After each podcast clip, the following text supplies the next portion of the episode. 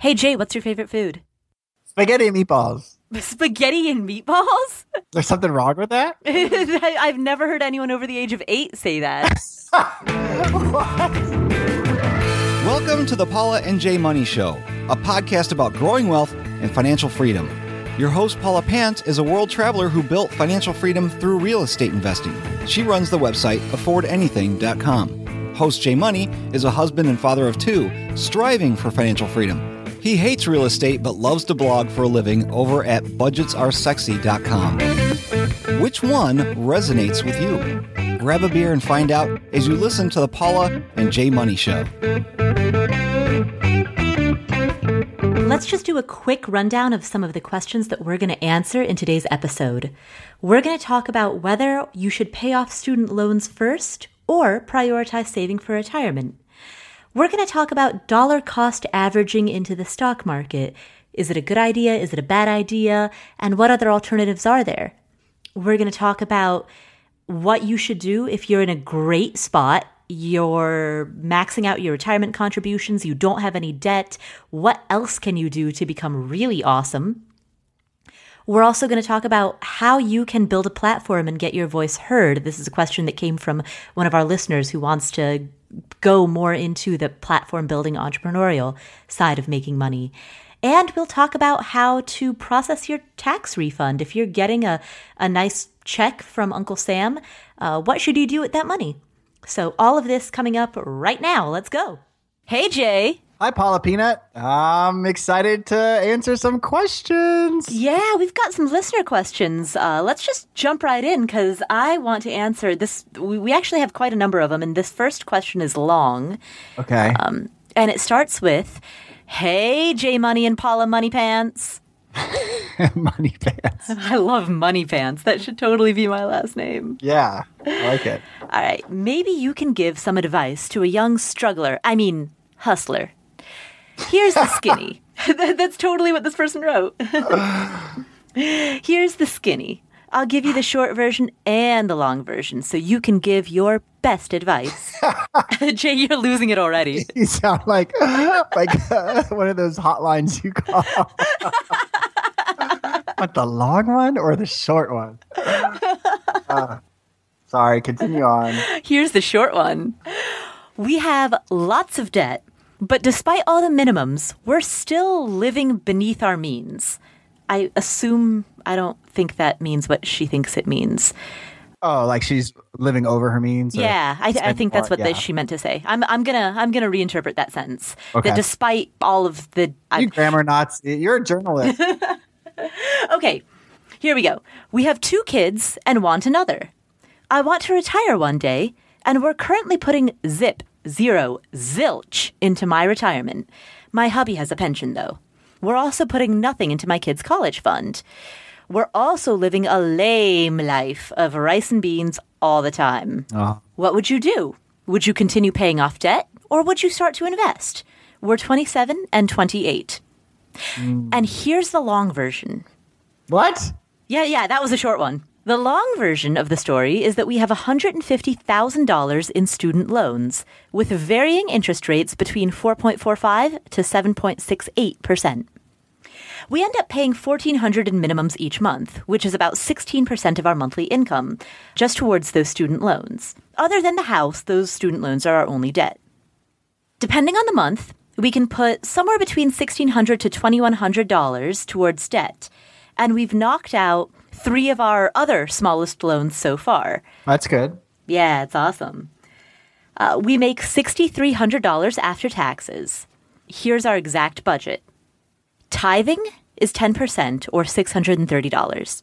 Savings is 10% or $645. And by savings, she's referring to short term savings such as Christmas, replacing your tires on your car, health insurance copay or health copays, things like that. Housing, utilities, phones, etc. comes to 17% or $1,100. And I just found out that this is about to go up by another 200 because of property tax increases. Yay! Transportation, only 3% of our budget. It's $160 a month. Food is 8% or $500 per month. Student loan minimums is 21% or thirteen fifty per month. I'm gonna hit pause. Yeah. I can't even remember anything you said in the beginning. this is not prime for podcast uh, details. I like the shorter version. Okay. So basically, yeah, yeah. Uh, break it down. Basically, yeah. we make $6,300 after taxes. okay. 92% of that goes to covering our fixed costs. Okay. I try to make sure that that remaining 8%, which is approximately 500 bucks, uh, goes to uh, maybe student loans if it can, but we also want to live a normal human life. And, you know, we have to pay for things.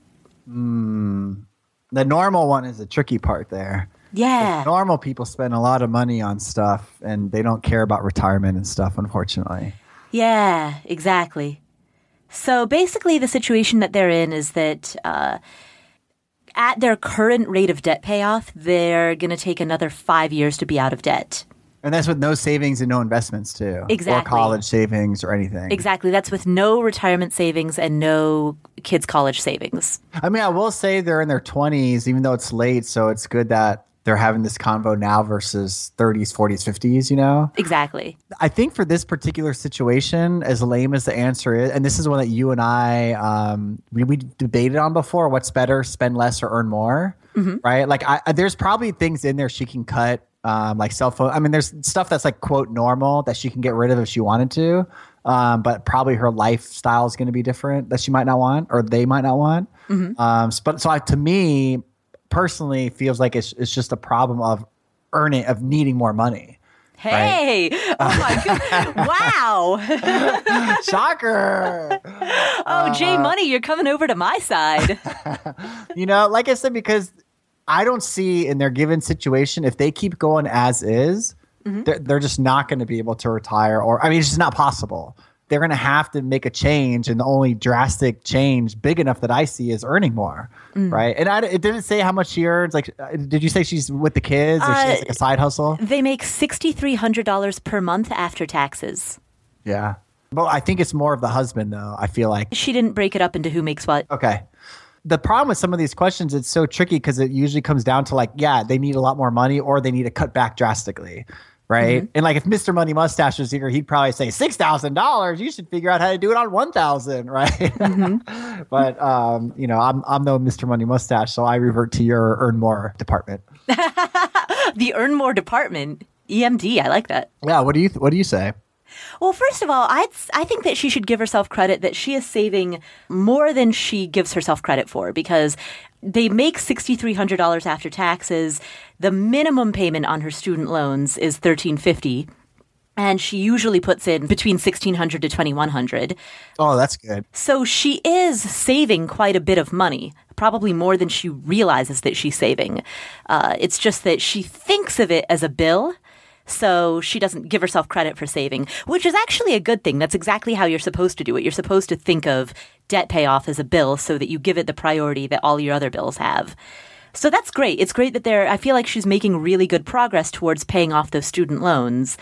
Uh, the challenging part is that they're not saving anything for retirement. And so, number one, if they get an employer match, I would absolutely take full advantage of the employer match because um, that is quote unquote free money. Uh, and I put free in, in per air quotes because really it's part of your compensation that's just being deferred unless you do this very one specific thing. Very one specific. That's not a phrase. one very specific thing. Yeah, that's a good one. I like that. So absolutely get the full employer match because if your employer's matching 50 cents for every dollar that you put in, I mean, that's a 50% rate of return. It blows the interest rate on your student loans out of the water. yeah, and it forces you to save because you're not going to touch it because you get all dinged like crazy too. Exactly. So, uh, totally put in enough in your 401ks to get the employer match. If you don't have an employer match, I would still start putting more money into your 401k and IRA because there are tax advantages to it. It's important to start saving for retirement when you're in your 20s. And also, the interest rate on those student loans is not that high. Um, she says that it's between four and a half to seven and a half percent. That's you know, if inflation runs 3%, then the lowest interest student loan is not really costing you that much. So I don't think that that is an urgent priority. At least it's not such an urgent priority that you should defer retirement savings. So, well, and the question she asked is really good because a lot of people have it. Is it better to pay off debt or invest in the future? Right. Right. Invest in retirement. Mm-hmm. So you, the bare minimum is do the maxing out of your, you know, employer match. Mm-hmm. But to you, you, you're a person that say to do both at the same time. So for her, do the minimum payment, and let's say there's 500 left over. Would you do part to investing in retirement and then part into debt? Is that like your general go to thing, or you one or the other? Well, go with whichever one motivates you more. Yeah. Because if you're motivated towards a goal, you're going to make more progress. If retirement savings is the thing that really lights you on fire and gets you excited, then absolutely put your money there. It's Hey, that's my answer, you jerk. oh, we're trading answers today. yes, no, I, no, sorry, sorry to interrupt, but yes, I agree, hundred percent. I mean, it sounds based on her email like debt payoff is the thing that really gets her going. So I think it's fine to be prioritizing that. I just wouldn't panic about it given the fact that the interest rate on those student loans is so reasonable. Well, and the cool thing too that you said that I didn't catch because uh, the numbers started to make me a little fuzzy over here um, was that if she's paying like two thousand a month towards debt, you know, once that debt's gone, she's gonna have two thousand dollars freed up. That is a lot of freaking money. Yeah. So so then everything escalates. So it could be one of those things where you just suffer through it for a few more years. Then all of a sudden you're like investing like mad, you know, and you get like a hundred thousand in four years invested up, right? Like it can speedball the opposite way because now you have no debt. Speedball, that's a good word. But you know, and I think too, which, which is the reason why I jumped to earn more money. Mm-hmm. Um, it's it's one of those things, and I, I fall into the same thing where like it all it comes back to like how bad you want something, mm-hmm. right? So like sometimes I complain about like, well, like I want to earn more, I want to, you know, like I don't know. I want. I, I want to like reach a millionaire faster, or I want to like early retire faster, right? Mm-hmm. But it always comes down to like how bad because I'm not doing everything in my power to do that that that I should be if that's really like my ultimate goal, right? Mm-hmm. Like I am lazy sometimes, and I do spend more times with my kids versus like hustling all the time. Mm-hmm. But so I want it, but I don't want it bad enough to like go crazy hardcore and get there faster because I want to enjoy life. Mm-hmm. Um, so for her, and she said it like she doesn't want to jeopardize quality of life, but it could be that she doesn't want to be out of debt or massive amounts of investments, like enough to take the action to earn more, right? Mm. So it always comes back to you know like how how bad do you want this goal because it's going to be annoying right like most goals are not super fast and easy to get to right yeah it's going to be annoying it takes work yeah so where's the annoying factor you know not just to her just to everyone that has a goal right? Like there's some people like i have hundred thousand in debt like it just keeps me up at night this sucks i'm gonna spend 20 hours every day and kill it i'm almost kill myself in the process but in two years i'm gonna be done mm. right? Like that's just like hardcore. Mm-hmm. so that's one extreme. And the other is like well yeah i want it gone but like if it's gonna be gone in five or ten years i'm cool with that right? It's just different people. Right. And and different phases of your life too. Sometimes you'll have a phase of your life where you're like really hardcore and it'll last for a couple of years. And then after that you you let off the accelerator for a bit. Yes, and that's why the answer of doing what interests you the most or excites you or motivates you the most is good because there's times where you don't care about debt and you care about investing. Exactly. Right? And then if you you flip flop like, "Oh, um, I've been paying off debt for a while, now I want to invest or whatever I said but the opposite." good. That was a, a good question. All right, next question comes from a listener who says, "Congratulations on the new podcast." Thank you. I am game playing for my early retirement at age 55 ish in oh. Portugal. Oh, nice. I'm already maxing out my 401k and IRA. I recently read that you can live for more than 10 years with a portfolio of about $200,000 in some parts of Portugal. And 10 years will give me enough time before my retirement funds kick in. I'm assuming by retirement funds, he's referring to like maybe Social Security or a pension or something like that. Okay. So uh, I'm assuming that he's saying that he wants to live on $200,000 for that 10 year span between age 55 to 65. Okay. With that 200,000, I like to invest in dividend stocks. Is it better to A, buy stocks once a month to lessen the cost of the fees, or B, buy stocks biweekly, in which you pay double the fees, but you get more benefit from dollar cost averaging. Hmm. I have an answer. I have an answer. I have an answer. I know you do. Yeah, you go. I can't see your hand raised. Go, oh. Paula. My hands up. My hands up. Yeah, we're in different states, Paula. what? okay. So, first of all, if you want to go into dividend investing, there's a way to do that paying no fees, and it's called Vanguard Index Funds. Vanguard has two, in fact. There's a dividend growth fund as well as a high yield dividend fund. Both of these are zero fee funds with low expense ratios. And so uh, you could choose either of them or you know, split your money between them, whatever you want to do.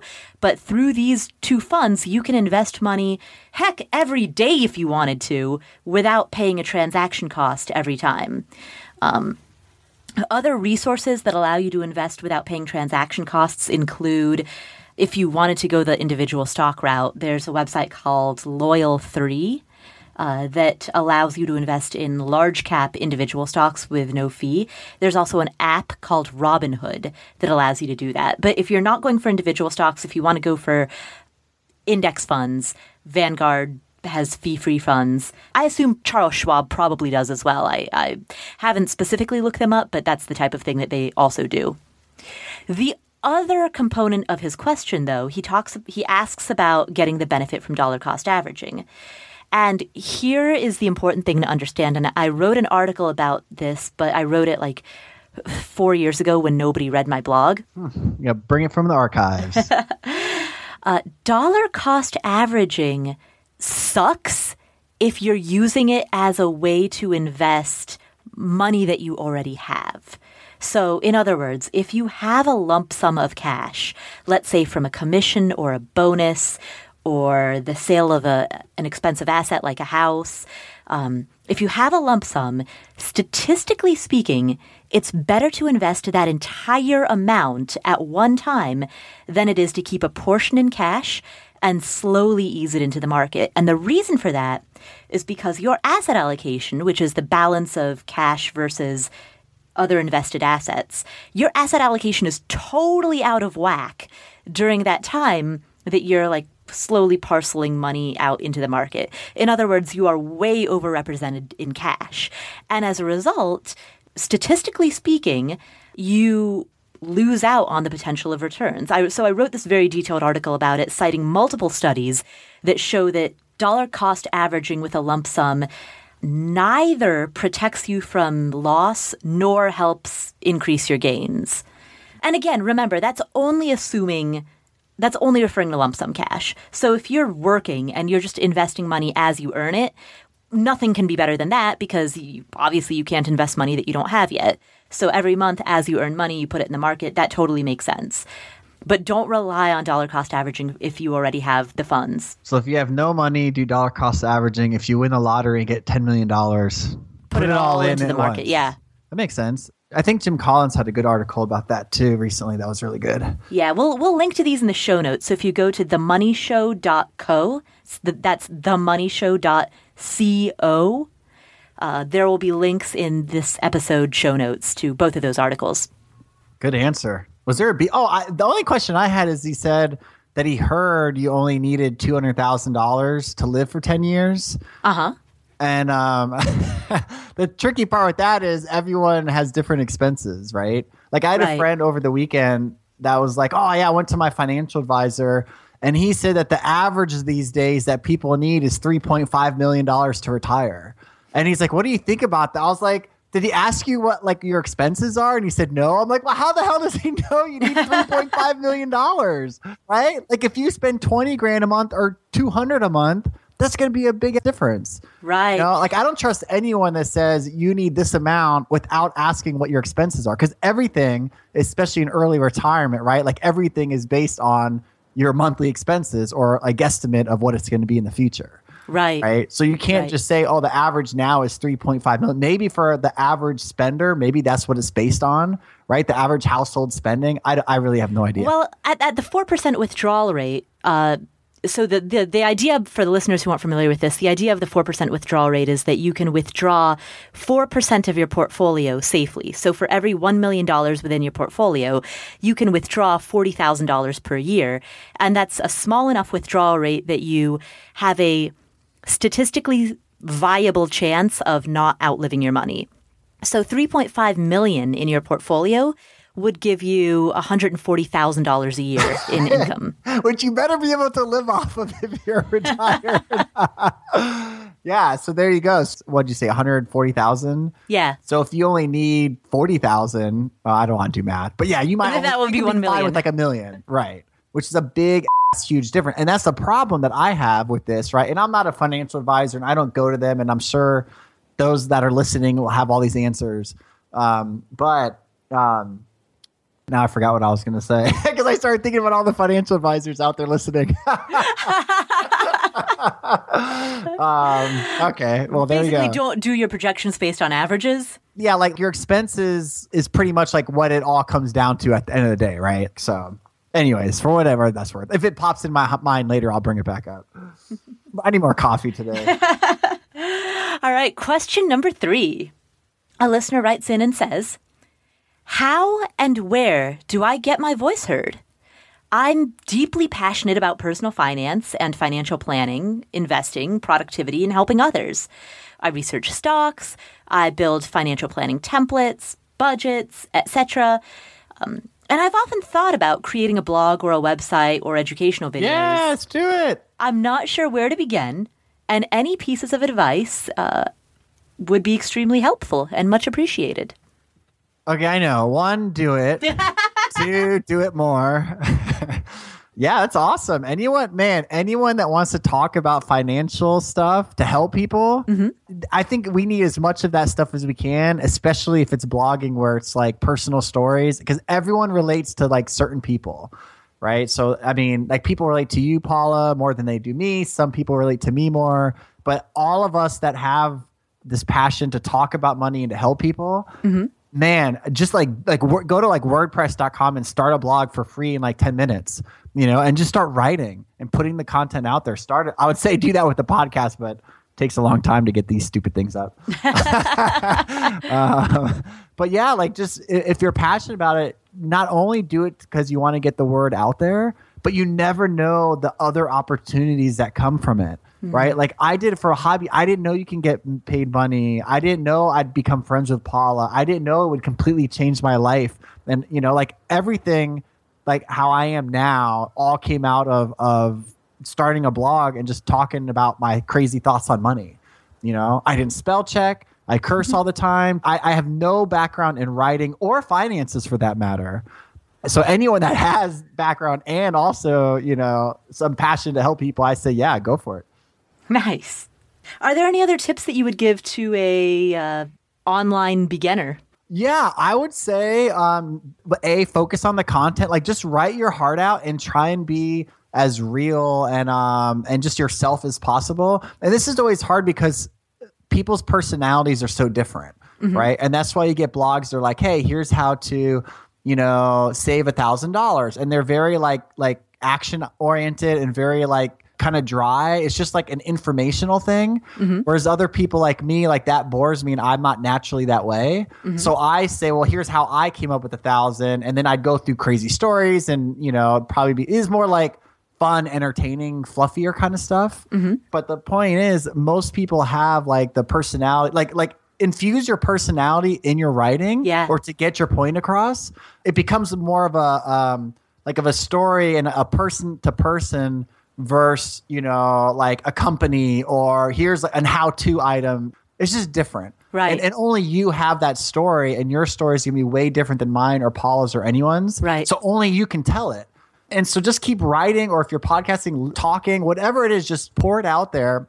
A lot of it's going to suck in the beginning right but over time you get better and over time you build your audience and then the opportunities come Right. um, so i always say focus on content and story and a, instead of like well it has to have a good design and i need my email list up and i need my social media and facebook and twitter and all these things it's all overwhelming and none of it really matters unless your content is good and you enjoy it So that's what I always. I wouldn't even deal with anything for like two or three months. I would just write all day long or however long you can, and just see if you like it. Whoa, I would start an email list right away.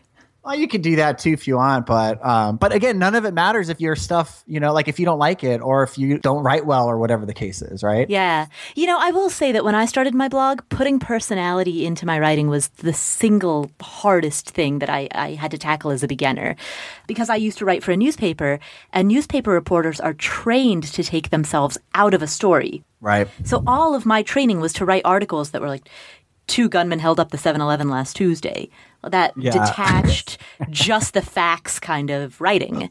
And I had to actively work at unlearning that. And it took me a long time. It was very uncomfortable. It was very um, hard to put myself into the story. But that's the reason that people read blogs. If you wanted the most efficient route to learning about finance, you would pick up a textbook and m- learn compound interest charts. But people aren't doing that because when we go on the internet, we want to connect with other humans. Right. And so just, yeah, I agree, be human and start an email list.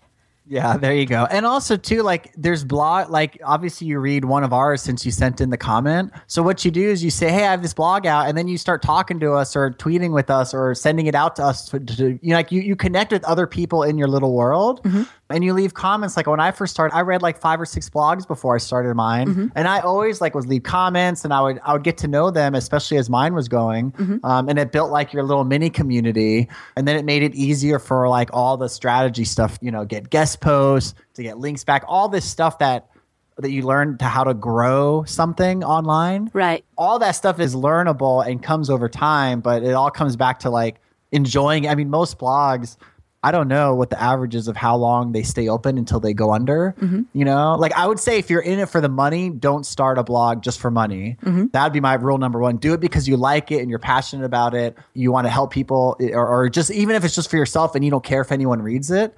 Do it because you like it, not for money. I've I've never met any honestly uh, someone that started a blog just for money and then succeeded because it changes things. Um, I mean, I'm sure it does happen, but I just don't know anyone. Um, you know, the, all that stuff comes later if it's something that you find you're good at and sticks and people like it. Cool. Thank you, J Money. Sure, that was a fun one. Question number four. I'm 38, married with one child. and my wife and I own a house. We have no debt, including no mortgage. Wow. So, congratulations. Uh, we're both employed and we're saving about 50% of our net income after taxes. Wow. We max out all of our retirement accounts. And in addition to that, we have all of this additional cash. What do we do with it? Uh, right now, that cash is parked in high interest bank accounts that are earning about 2% per year, just in a savings account. This person has two questions. N- number one, actually, this is like the dollar cost averaging episode. Question number one is Do I buy everything all at once or dollar cost the amount into the market in fixed intervals? And number two is if I do put the money in the market, and this is the part that really kind of scares me. This is the, the thing that kind of got me like, ah. He says, if we had put the money into the market, then given the January 2016 kind of market drop, we would have lost a bunch and I would have lost my mind. I'm a low risk kind of guy. Yeah, that's an important one to know about yourself. Yeah. Especially before dumping a large pile of cash. Exactly. And so um, I actually I emailed him back actually uh, before we recorded this podcast, and I said, "All right, well, the question number one is easy to answer A- All at once. from a purely statistical probability perspective." Investing the entire amount in one lump sum has a higher probability of a positive outcome. Dollar cost averaging might provide emotional peace of mind, and there is value to that, but statistics don't back that up. I can give you the facts about dollar cost averaging, but you'll have to make a decision as to, you know, what would allow you to keep more peace of mind. That being said, though, if you're the type of person who says that just a short term loss of 5% or 10% in the market would be traumatic, wow, that's scary. Like you, you might not be cut out for the market Yeah. people who are traumatized or who panic by short term market volatility, those are the people who turn paper losses into real losses. And that's because they'll have the money there, it'll crash, and then they'll take it out Exactly. to preserve it, and then they'll wait till it's high again and invest it. But then you're, you you know, selling low and then buying high. Exactly. And then it just repeats. Exactly. So that really concerns me that this guy's, he's 28, or sorry, 38, so he's young.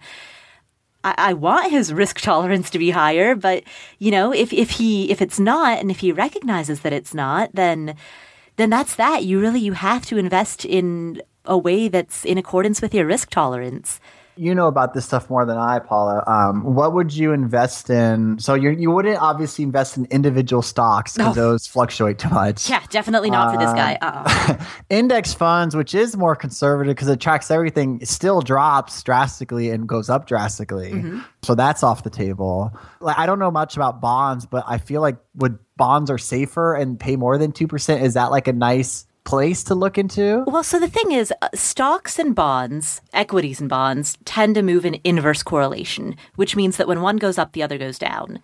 By counterbalancing your stock position with a hefty bond position, you can smooth out that volatility. So that's a good option. The, the general rule of thumb is 110 minus your age is the percentage of your portfolio that you should put in bond funds with the rest in stock funds. Huh. But if you are uh, very conservative, the way this guy is, you could just do 100 minus your age, which is effectively the same thing as just saying your age in bonds. So he could do, he's 38, he could do 38% in bond funds and the rest in stock funds. Mm. Or heck, if he's super conservative, he could even ratchet that up to, you know, 48%. He could go like 50 50 stocks and bonds. Right. Um, just to, to really smooth out the ride. Right.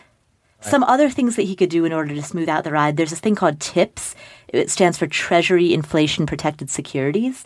And that's just a really fancy way of saying that you buy these federal government backed securities that are inflation protected. So you don't have liquidity, uh, you have to hold them for a certain duration.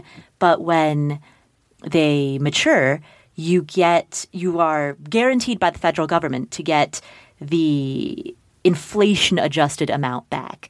And inflation is the silent killer of wealth. So um, mm. you know, at the tips will at the very least protect your money from the ravages of inflation. Mm. So that's another possibility. Uh, CDs are not really right now. They're not really a great thing because the the rates just kind of suck too much to make them a good deal. What about real estate? I don't think this guy has the risk tolerance for that. That's too risky. Yeah, well, I mean, it's not risky.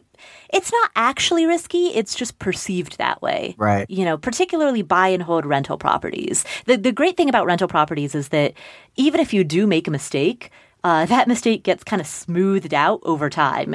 So I could make a $5,000 mistake, but if I'm holding that property for 10 years, you know, that thing is going to get smoothed out over time, assuming that I have, you know, the liquidity support to support it and, and all of that. And assuming, of course, that I bought the right property and I have a good strategy for it. You know, right. Real estate investing is kind of a hybrid between investing and owning a business. So there's a lot more strategy and system development on the front end. But if you do it, if you nail it, then it's freaking amazing and it's not that risky. Particularly if you're buying a house in cash, which it sounds like this guy is in a perfect position to do.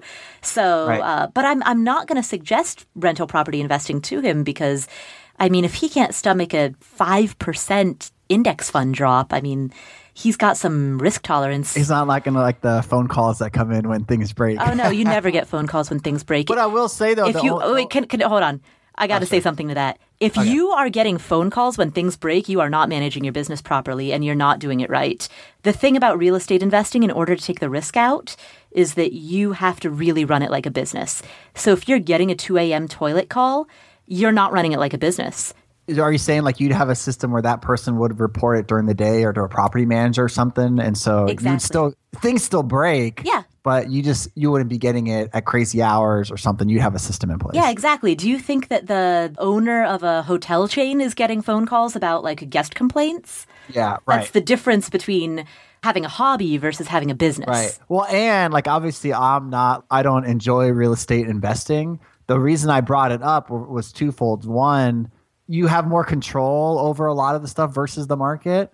Um, right. Um, so if you want like to do like if this guy's diligent and does the research and picks it and like spends like a year or whatever, right, finding the perfect one because he's in control, it minimalizes a lot more of the risk, I feel like. And also, most people that are conservative, even though, like, to me, it's risky home ownership and all that, people understand a house and they know if the value goes down, it's still a house and you can still get rent. So it's like a weird, uh, or not weird, it's just one of those things where like people get it you know, versus like, oh, my money's in the market digitally somewhere and goes up and downs and the markets are going crazy. Like it's easier to understand and to grasp. I feel like if you're more conservative, it'd be interesting if this person listens to this and then tells us if we're bonkers or not. Bonkers is a great word. yeah, it is one. Um, but yeah, it's, it's an interesting, good problem to have, having lots of cash and, and trying to figure out the best way to make more off of it. And honestly, I mean, if I had to choose between being super risky and conservative, like if you can choose your personality, I'd probably choose conservative, to be honest with you. You can't help your feelings up to a point, you know? All right. Are you ready for the next one? Hit me. I can't hit you, Jay. You're in another state. Uh, lay it on me. I'm not even going to go there. All right. This listener says I am 31 and have worked in my professional career for five and a half years. Over the past year, year and a half, I've slowly started resenting my career and the situation that I'm oh. in.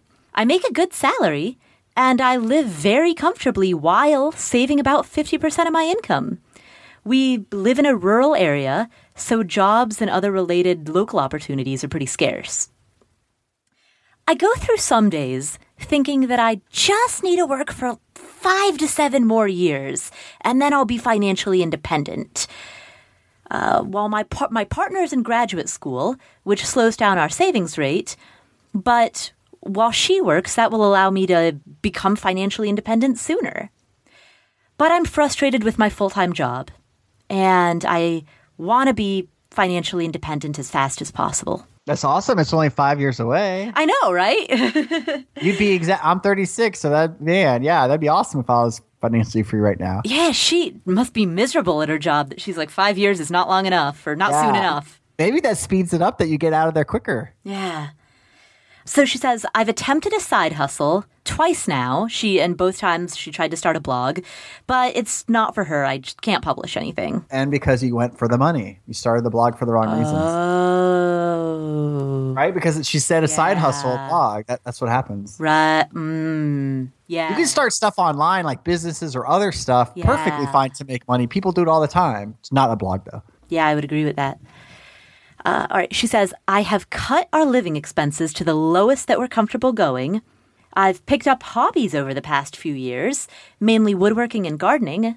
And I sometimes feel guilty for having these having these hobbies because they use up resources. Yeah. I think monetizing these hobbies would take away some of the enjoyment and frankly probably wouldn't be that profitable either. But if I sold my tools and stopped buying wood, I would be incrementally closer to financial independence. I'm currently in my third attempt at a side hustle. I'm trying a slightly different tactic and I have a different goal and it's a bit more of a passion project. And I hope this will be successful. But I guess this whole email is a long way of saying that I would love to hear your trials and tribulations from people who've gone down a professional path only to find that it wasn't what they expected.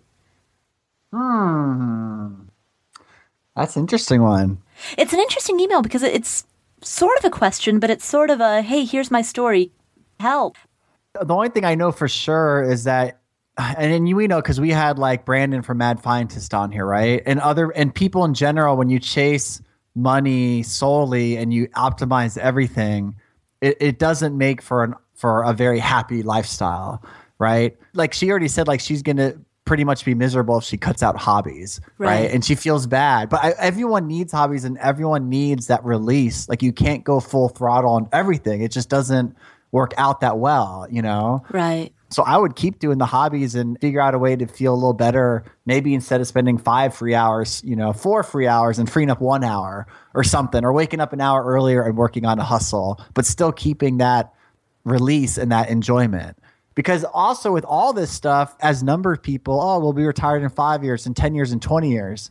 But the truth is, A, like we might die tomorrow, right? Mm-hmm. And B, like even if that's true, you're kind of wasting five years of like feeling miserable just mm-hmm. to be able to feel good later and things change. I know it's easy for me to say, oh, just enjoy like your free time and not stress out about it because she is stressing out. Right. But see if there's ways to make you feel better or free up time elsewhere. That's kind of like free time, you know, like waking up an hour early ex- example where you can focus on these hustles more, you know. But uh, yeah, it's a it's a tricky one. You know, I agree with you, Jay. I, I think that based on her email, it sounds like she already has a great savings rate and she so I I don't think that saving more is the answer and she should definitely continue woodworking and gardening because those are the things that make her happy. And like she says, if I sold my tools I'd be incrementally closer to FI. Yeah, but you'd also be miserable. Right. yeah. An increment means tiny, I feel like. exactly, exactly. She's like, it would have a, it, there'd be incredibly marginal utility. I mean, it would probably put her, it'd be a rounding error. You know, don't make yourself miserable for a rounding error. Ah, I like that. That's an interesting way to put it. Yeah, stick with your hobbies and keep working on a side hustle. And I'm happy to hear that this new side hustle is more of a passion project. Probably the reason that the, the last two, um, and I, granted, I don't have details about those last two, but I'm guessing that part of the reason that the last two attempts at side hustling didn't work is because you weren't that passionate about it. Yeah. That being said, however, I will also say to a certain extent, passion develops as the result rather than the cause. Mm. So you need a baseline level of interest in something.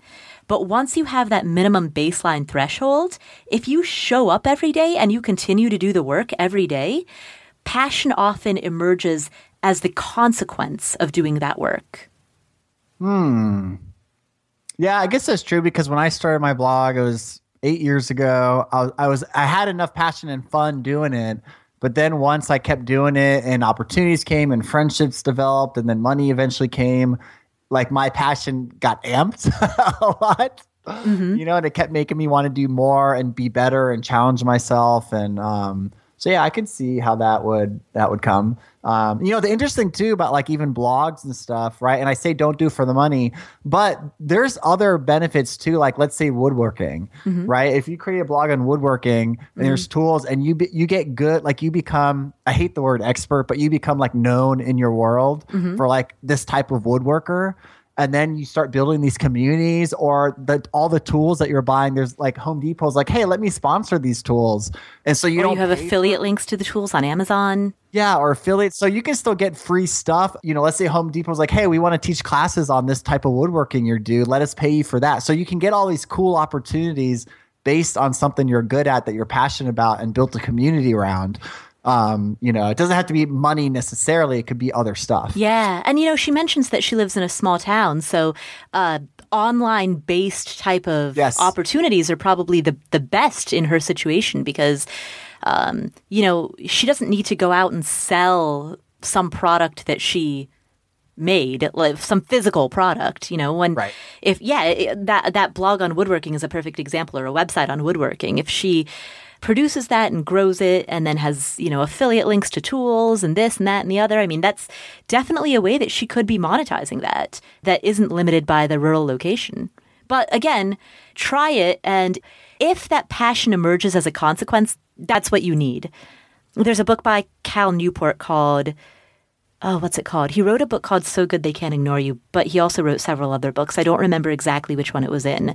But in one of those books, he talks a lot about this concept, the importance of going deep into an area of study and uh, not worrying about whether or not you know your muse is already there. You just go deep into that area of study, and once you're deep in it, then the muse appears. That's the same dude that'll like sit there for five or six hours with nothing turned on in the woods and write right? Like and, and wait till stuff to come. Like he like secludes himself for chunks of time. I don't know if he does that. He's he is a proponent of deep thinking. So he's a proponent of shutting off all your distractions and um, not fooling yourself into thinking that you're being productive simply based on the fact that you're crossing small things off of your to-do list. That's my favorite. I cross off like 10 things before we talk today. you're right though. You never really it only feels good in the moment. It's like a little high. exactly, exactly. So he's a proponent of like really taking that time and space to go deep into a into a field of work. The other part of her question is like the trials and tribulations, like the stuff where you fail and, and stuff like that. Mm-hmm. Um, the thing that I want to start doing more, uh, even for this podcast, is I want to feature a lot more failures and stuff we suck at and stuff other people suck at because the problem is that mo- a lot of stuff that people put out there is all like the good stuff, right? Like, oh, I made a million dollars when I was 30, and oh, like I have this successful site or blog or whatever. But they always, on purpose, usually leave out all the crap that they took to get there, mm. right? Like lives are miserable this part, or they started 10 other blogs that failed before they hit the big one. Yeah. In the last eight years, I've probably launched at least seven, no, probably like eight or nine different blogs or online projects. Mm-hmm. Every single one of them are gone or dead besides two. Mm. And they failed, right? And whether it was because I didn't do it right or people didn't like it or my my time was spread thin or it was a horrible idea right like or a mixture of all that you, know? Um, you know and they all died even at one point in the beginning like i was successful at like two things mm-hmm. and then i thought wow like i started feeling bad that like i wasn't failing i was like I, everyone says that you need to fail so you can learn right. you know but i was like i haven't failed at anything so I, I don't know if this was subconscious or what but around the same time, I had the chance to invest in two different online projects. Mm-hmm. And I put like 5,000 in one and I think almost 10,000 in another. Mm-hmm. So like 15 grand. By the end of the year, both projects were killed. I lost 15 grand.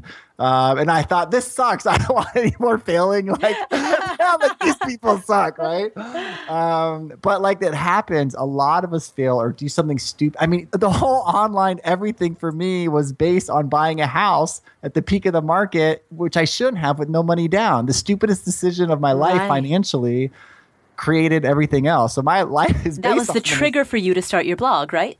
Yeah, that was the trigger to go online and research money because I was being a dummy uh, and I just say this for Paula and I, I, I want us to get better at talking about the failures, and even when we're interviewing people, to ask them about the stupid stuff they've done because the reality is a lot of people do a lot of stupid stuff or make mistakes before they ever hit you know the big win or whatever it is.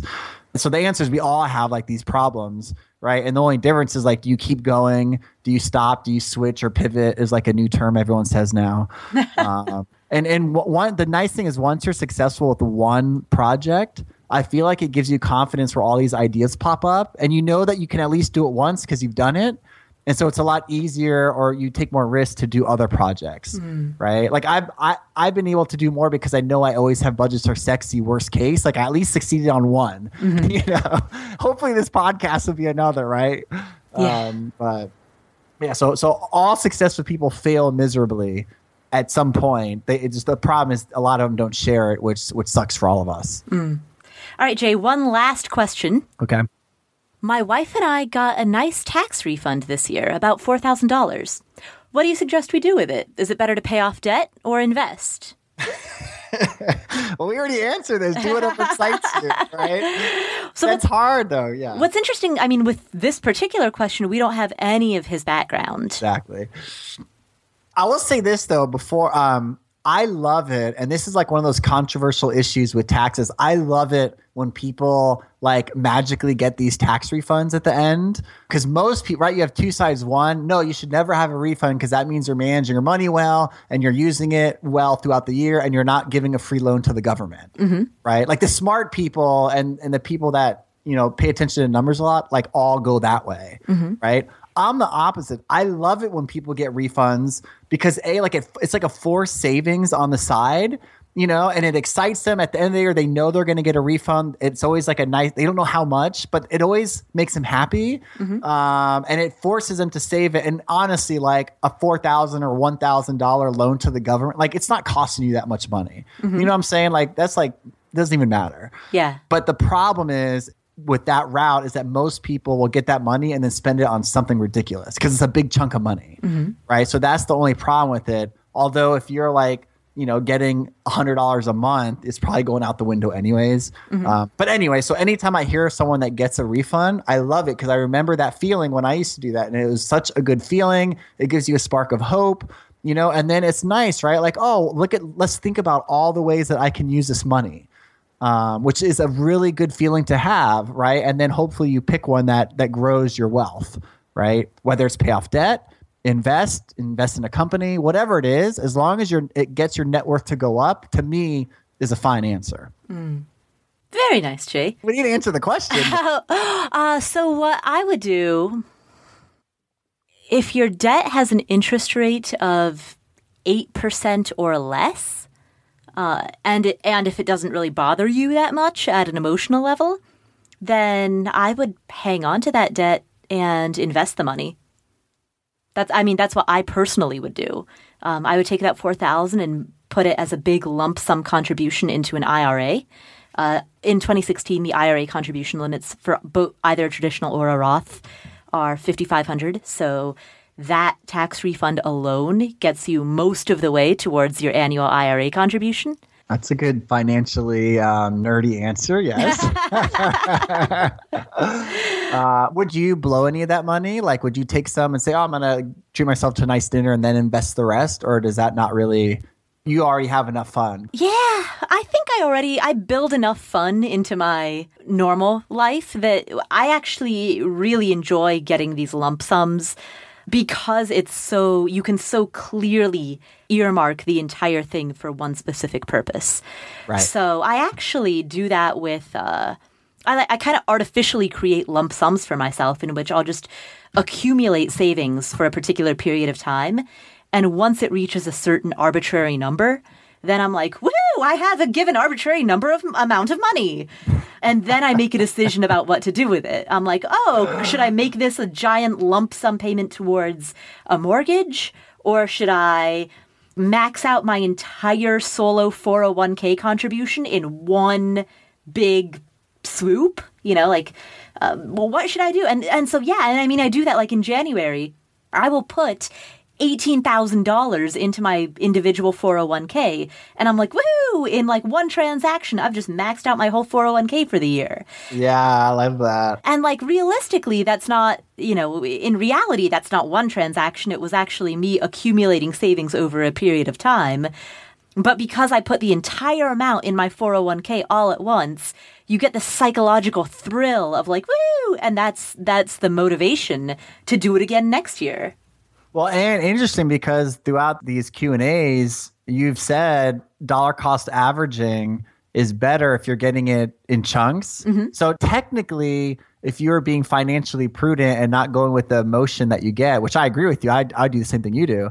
Um, you'd put it in monthly, and then it'd be dollar cost average and yada yada yada, and all. you'd get 1.5 more percent, right? Yeah, or I don't know. That's not necessarily the percent. No, yeah. So I mean, yeah, don't quote that as the percent. you you would theoretically get a higher payout by virtue Yes. of investing money as you get it. Yeah, and the reason I bring it up is just because dollar cost averaging is better in that case. You still choose the emotionally charged one because for whatever reason it makes you happy and excited and keeps you going. Yeah, because it's psychological motivation, and that's the most important key to any of this money management stuff. Yes, yes. So anyone asking questions or what should I do, um, you have to make sure that the answers you're getting, and there's some people that are all emotion, and there's some people that are all factual, right? Like which debt should I pay off? Well, what is the interest rate? Like that tells them everything. That's all. They don't understand why you would ever do one that's like a lower or higher interest. Like they don't understand how you can get emotional. So when you're asking these questions, not to us but to anyone out there, keep in mind that the emotional part plays a, a big role, and just know yourself you know how emotional you are and when you get the answers to it. Um, good for you for getting a nice chunk of money. Uh, i don't know. All i know is think about all the awesome stuff you could do with it before you choose an answer. And another cool thing about saving money that i like to do is the saving the money versus paying off debt the nice thing is you can always change your mind on an instant and then pay it off or invest it or put it somewhere so it's kind of like you get a twofold like all right i have four grand i'm going to save it for a month and then after the month's over you can then say all right now i'm going to pay off debt or now i'm going to do this it gives you like a double win Right. and it's not like that bad case to just wait a month Right. you know whereas if you paid off debt you can't just get the money back real quick because now it's gone kind of right The cost of keeping your options open. yeah and the options you're right the options are really motivating and empowering it's just the options are awesome Yeah. so take your time and enjoy it and soak it in before you release it into the world Awesome. Well, Jay Money, I think we just uh, answered some cool questions. If you're listening, and this is your question. Tell us uh, what you think about it. If you're ever going to listen to the show again, if we get more answers. Cool. Well, I will catch you on the flip side, Jay and all the listeners. This was fun. I like. I enjoyed this episode. Thanks for listening, everyone. We appreciate all your support and thanks for all the likes and the retweets and uh, the reviews and everything. You guys are amazing. Yeah, absolutely. Take care. Bye. We'd like to thank our sponsors, Nobody. We don't have any sponsors, but we would like to thank you for listening because if you weren't, we'd just be talking to ourselves and that would be weird. If you liked us, please do the following three things. Number one, subscribe to this show on iTunes. Number two, download as many episodes as you'd like. And number three, leave us an iTunes review. If you'd like to know more about us, check out themoneyshow.co. That's themoneyshow.co.